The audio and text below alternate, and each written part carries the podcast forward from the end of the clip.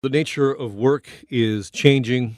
More and more workers are moving into the so called gig economy, whether they work for the giant streaming apps or uh, whether they work for any number of new industries. And as we move forward, we're going to see more and more of this. And that is kind of the reason that the provincial government uh, set up this Ontario Workforce Recovery Advisory Committee, and it dropped its report yesterday. If you're listening yesterday, we talked to the chair of that committee talking about some of the recommendations that uh, include things like uh, making benefits like pensions and so on actually portable so that they're tied to an employee, they're probably tied to a worker and not to a workplace. So if you move from place, place to place, you continue to keep your benefits with you. And it all came along with some, some rather strong talk from the Minister of Labor. Here's Monte McNaughton. Uh, we are not going back uh, to where we were uh, before this pandemic. And my message to those gig companies, uh, those Ubers of the world, uh, Skip the Dishes, uh, DoorDash, and others, uh, if you're not looking after your workers, then we're going to make you look after your workers. Uh, this is Ontario. I'm proud that we're taking a decisive action to move forward with uh, the first of its kind type of labor reforms in the country. But we've done a lot over the last three months, and there will be more to come. All right, before we get carried away with all the happy talk about all the things we're going to do and the uh, saber rattling against the apps, there's a, a, different way to look at that. And for that perspective, I'm pleased to welcome to the program Deena Ladd, who's Executive Director of the Workers Action Center. Welcome, Deena. Oh, thank you so much. So, when we look at that report yesterday, what stood out to you? Well, I think what stood out to me was that uh, the committee is recommending exactly what Uber wants and all of these companies. So it's quite ironic that you played that that piece by the Minister of Labor, because actually what Uber and a lot of these um, app-based companies were wanting uh, were wanting the committee to come out with recommendations that would not provide uh, gig workers with full protection under employment standards and would start to look at creating a substandard kind of benefit program and that's exactly what the committee did. And so um, and and so i was just so shocked when i read the recommendations because the committee basically is saying that instead of ensuring that gig workers get full protection as regular workers which is what gig workers said they said very clearly they want the same rights um, what they said was no no we're not going to cr- do that. We're, we're going to create a a, an underclass of workers, a sub group of workers called dependent contractors.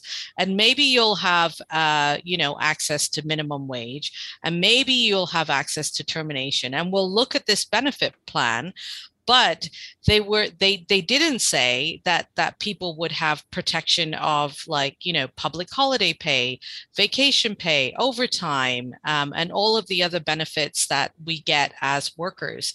So you know this is this is such a double speak by the government and a double speak by the committee because they've really turned their back on what gig workers have said that they want. And and that's why i'm just so shocked by by the response by the committee the, the narrative has been uh, out of this report that the issues that you talk about, you know, portability of benefits, minimum wage, that they're there. But what you're saying is the the this committee is first and foremost recommending that we have this subclass, and then maybe later we'll get to the benefits.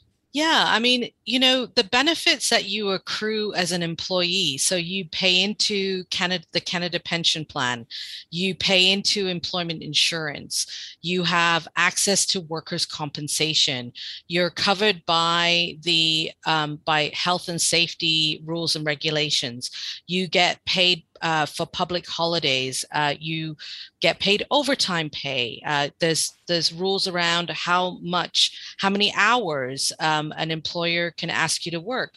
These are these are these are the rights that workers said that they wanted, and I myself organized a session with the committee where I brought together gig workers, but also workers in cleaning, in truck driving, and, and they sat down with the committee online and they said, look, all we are asking for is we want the same rights as other workers. We want to make sure we get we're fully protected and the kinds of health consequences that we're facing because you know if we get injured we're not covered by workers comp. Um, you know if my bike um, you know has a flat tire or it gets stolen, I'm the one that has to pay for it. There's I have no protection against if if you know if I get sick, I don't have access to paid sick days.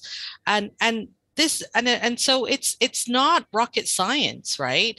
And I, I feel like the committee has has let these workers down and these workers have kept us you know, going through the pandemic. They're the ones that have been delivering our food and making sure we're getting our packages and and and driving us.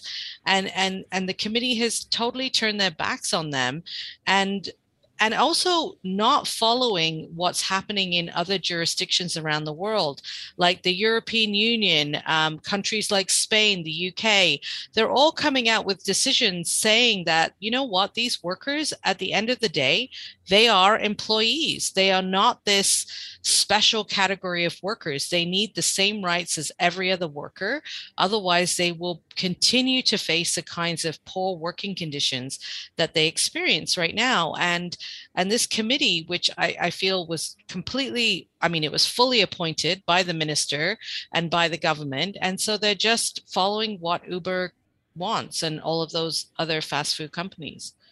Deena, I appreciate you coming on and giving us some different perspective. We uh, talked to the chair yesterday, and as as we've uh, pointed out, we've heard from the minister. So great to hear the other side. Thank you so much for joining me. Thank you.